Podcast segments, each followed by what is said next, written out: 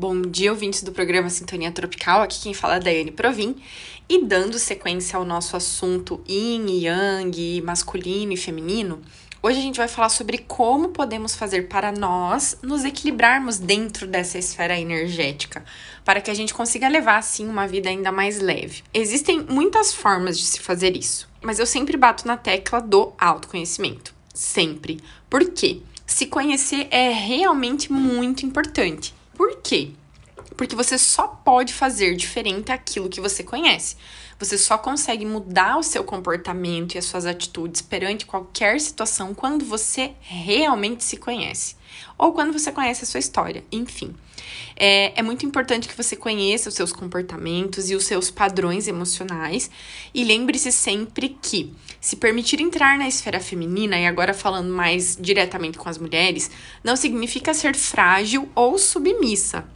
E lembrar também que, mulheres, a receptividade da mulher não deve ser confundida com passividade paralisada.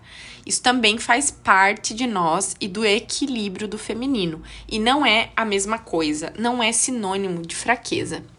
É, outra coisa que a gente pode fazer para reequilibrar nossa energia feminina é reaprender a receber, a esperar paciente e confiante, aprender a nos reconectar com a nossa fé interna e reaprender também que vulnerabilidade não significa fragilidade.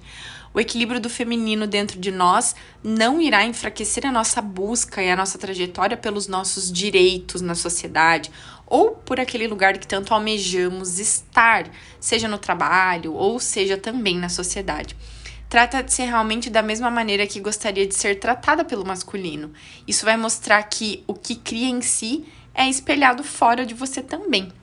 Então, quando você está em equilíbrio com o seu lado masculino e feminino, você se apoia e se ama, atraindo ainda mais pessoas na sua vida que vão refletir esse seu processo.